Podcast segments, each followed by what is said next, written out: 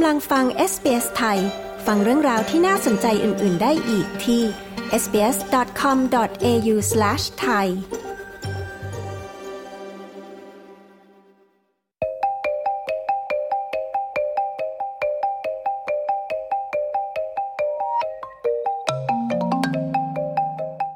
สายตรงจากประเทศไทยประจำวันจันทร์ที่ 11 ธันวาคม พุทธศักราช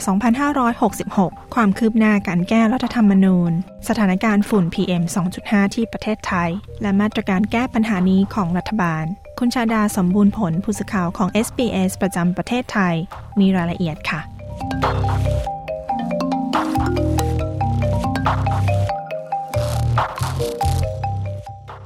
สวัสดีค่ะ คุณชาดา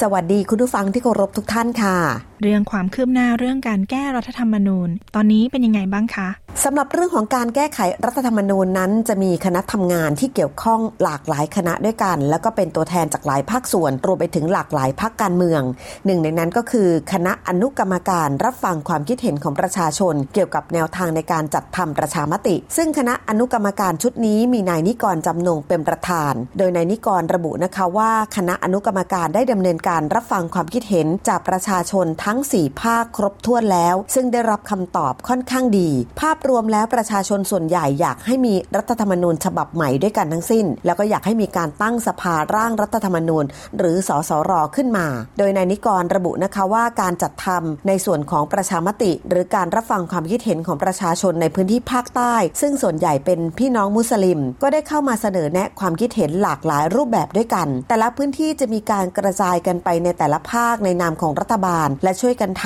ำโดยไม่มีการแบ่งกลุ่มแบ่งกวนว่าเป็นพื้นที่ของพรรคการเมืองใด ดังนั้นข้อมูลต่างๆ นั้นก็จะถือว่าเป็นข้อมูลที่หลากหลาย เชิงลึกและครบถ้วนโดยรอบด้าน ที่สำคัญก็คือว่าข้อมูลนั้นจะเป็นความเห็นจากข้อมูลจากประชาชนนำมาประกอบกับข้อมูลจากความเห็นของสมาชิกรัฐสภา ซึ่งก็ประกอบไปด้วยทั้งสสและสว โดยสมาชิกรัฐสภานั้นถือเป็นนกลไกสำคัญ เพราะว่าเป็นผู้ที่จะต้องลงคะแนนในรัฐธรรมนูญว่าจะผ่านความเห็นชอบหรือไม่ และจะได้รับการแก้ไขหรือไม่ อย่างไรก็ตามนะคะ ในวันที่ 22 ธันวาคมนี้ ทางคณะอนุกรรมการของนายนิกรจำนง ก็จะมีการประชุมกันเพื่อสรุปงานกันอีกครั้งหนึ่งด้วย แต่ว่าในวันนี้ 11 ธันวาคมนายนิกรเองจะเดินหน้าพบหารือกับเอกอัครราชทูตสวิตเซอร์แลนด์ และคณะทำงานของอนุกรรมการด้วย เพื่อจะขอรับฟังความคิดเห็น และศึกษาแนวทางของประเทศสวิตเซอร์แลนด์ เนื่องจากว่าประเทศสวิตเซอร์แลนด์นั้นเป็นหนึ่งในประเทศที่ทำประชามติเป็นจำนวนมาก และก็ถือว่าเป็นการทำประชามติอย่างมีนัยยะสำคัญ ไทยจะดูบทบาทสำคัญของเขาและนำมาพิจารณาดู รวมไปถึงจะดูเรื่องของการใช้งบประมาณด้วยว่า ถ้าศึกษารายละเอียดจากสวิตเซอร์แลนด์แล้ว จะทำให้การใช้งบประมาณในการจัดทำประชามตินั้นลดลงได้หรือไม่ด้วย ขณะเดียวกันทางด้านของนายภูมิธรรมเวชยชัย รองนายกรัฐมนตรี และรัฐมนตรีว่าการกระทรวงพาณิชย์ ในฐานะที่เป็นประธานคณะกรรมการชุดใหญ่ในการแก้ไขรัฐธรรมนูญ ก็จะมีการเรียกประชุมคณะกรรมการที่เกี่ยวข้อง ในการพิจารณาเรื่องของการทำประชามติ และการรับฟังความคิดเห็นที่แตกต่างกันของประชาชนอีกครั้งหนึ่ง ในวันที่ 15 ธันวาคมนี้ เพื่อจะหาข้อสรุปต่างๆ ให้ได้ เกี่ยวกับการแก้รัฐธรรมนูญให้ได้ก่อนสิ้นปีนี้ และจะได้มีความชัดเจนว่าจะจัดทำประชามติกี่ครั้ง และจะมีคำถามใด ๆ บ้าง ที่จะต้องสอบถามประชาชน ปกติแล้วสถานการณ์ฝุ่น PM 2.5จะเลวร้ายในช่วงฤดูหนาวที่ประเทศไทย ตอนนี้สถานการณ์เป็นยังไงบ้างคะ มีคำเตือนเรื่องนี้ยังไงไหมคะ กลับมาอีกครั้งแล้วนะคะสำหรับปัญหาเรื่องของฝุ่น PM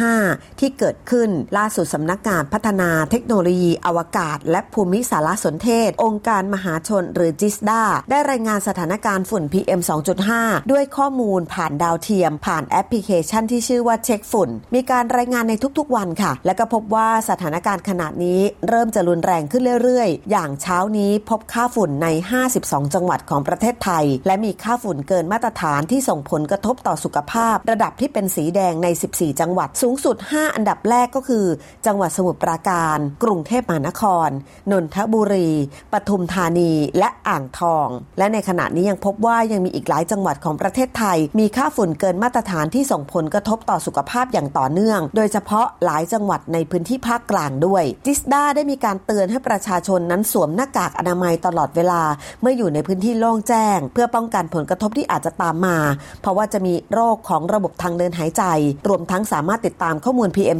2.5 ผ่านทางแอปพลิเคชันเช็คฝุ่นได้ตลอดเวลา ด้านในจตุพรบุรุษพัฒน์ปลัดกระทรวงทรัพยากรธรรมชาติและสิ่งแวดล้อม บอกว่าตอนนี้ได้กำชับให้หน่วยงานที่เกี่ยวข้องดำเนินการเร่งด่วน ตามมาตรการในการแก้ไขปัญหาฝุ่น PM 2.5 ซึ่งจะเป็นมาตรการเฉพาะในปี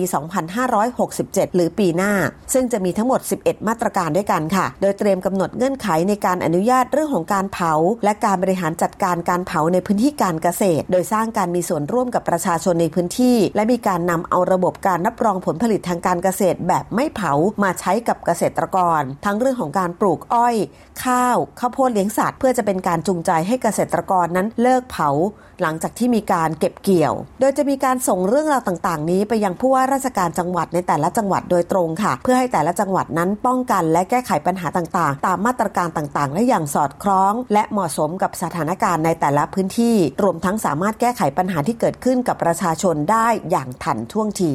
แล้วรัฐบาลมีแผนการที่จะแก้ไขปัญหาฝุ่น PM 2.5 ในระยะยาวอย่างไรบ้างคะ มีการเตรียมการที่จะออกกฎหมายหรือมาตรการอะไรเพิ่มไหมคะ เรื่องของปัญหาฝุ่น PM 2.5 นั้นเป็นปัญหาที่ยืดเยื้อมานาน และก่อนหน้านี้ เมื่อวันที่ 18 พฤศจิกายนที่ผ่านมา คณะรัฐมนตรีก็เพิ่งจะมีมติในการอนุมัติหลักการ ร่างพระราชบัญญัติบริหารจัดการ เพื่ออากาศสะอาด และก็รับทราบแผนในการจัดทำกฎหมายลำดับรองรองลงมา รวมไปถึงกรอบระยะเวลา และกรอบสาระสำคัญของกฎหมายที่จะต้องมีการดำเนินการ ในการแก้ไขปัญหาฝุ่น PM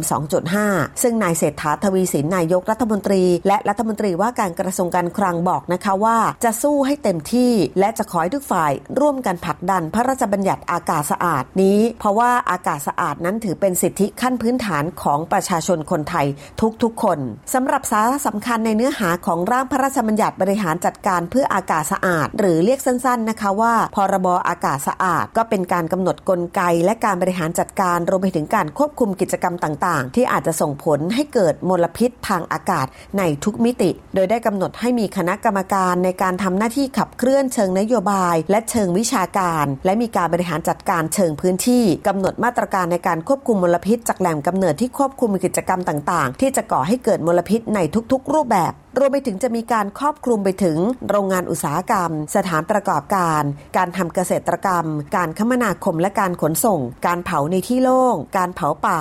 การเผาในพื้นที่เกษตรกรรม การก่อสร้าง หมอกควันข้ามแดนจากประเทศเพื่อนบ้าน รวมไปถึงมาตรการเพื่อจะแก้ไขปัญหามลพิษทางอากาศเชิงพื้นที่ และการนำเครื่องมือมาใช้ และหามาตรการเชิงเศรษฐศาสตร์ เพื่อเป็นนกลไกสนับสนุนให้ภาคอุตสาหกรรม ภาคธุรกิจรวมถึงประชาชนทั่วไปนั้นได้เข้ามามีส่วนร่วมรับผิดชอบ และก็มีบทบาทสำคัญในการควบคุม ในการปรับลด และในการแก้ไขปัญหามลพิษทางอากาศร่วมกัน นอกจากนี้สิ่งสำคัญอีกหนึ่งอย่างก็คือ จะมีสำนักงานขับเคลื่อนการปฏิรูปประเทศ ยุทธศาสตร์ชาติ และการสร้างความสามัคคีปรองดอง และคณะทำงานเพื่อขับเคลื่อนร่างกฎหมายว่าด้วยอากาศสะอาด ที่จะมีกระทรวงทรัพยากรธรรมชาติและสิ่งแวดล้อม ร่วมเป็นคณะทำงานสำคัญ จะมีการจัดฟังรับฟังความคิดเห็น เกี่ยวกับร่างพรบสะอาดนี้ และก็จะทำแผนต่างๆดำเนินการเป็นกฎหมายลำดับรองรองออกมา กรอบเวลาในกฎหมายแต่ละฉบับนั้นจะมีความชัดเจนว่ากฎหมายฉบับไหน ร่างฉบับไหนจะเสร็จก่อนเสร็จหลัง และจะมีสาระสำคัญของกฎหมายต่างๆ ที่ชัดเจนมากยิ่งขึ้น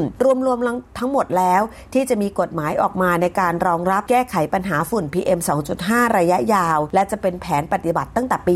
2567 เป็นต้นไป จะมีทั้งหมด 22 ฉบับด้วยกัน โดยทันทีที่สภาเปิดสมัยประชุม ก็จะมีการนำร่างพรบสะอาดนี้เข้าสู่การพิจารณา และก็เดินหน้าในการดำเนินการให้ทันท่วงทีต่อไปค่ะ ดิฉันชาดาสมบูรณ์ผลรายงานข่าวสำหรับ SBS ไทย รายงานจากกรุงเทพมหานครค่ะ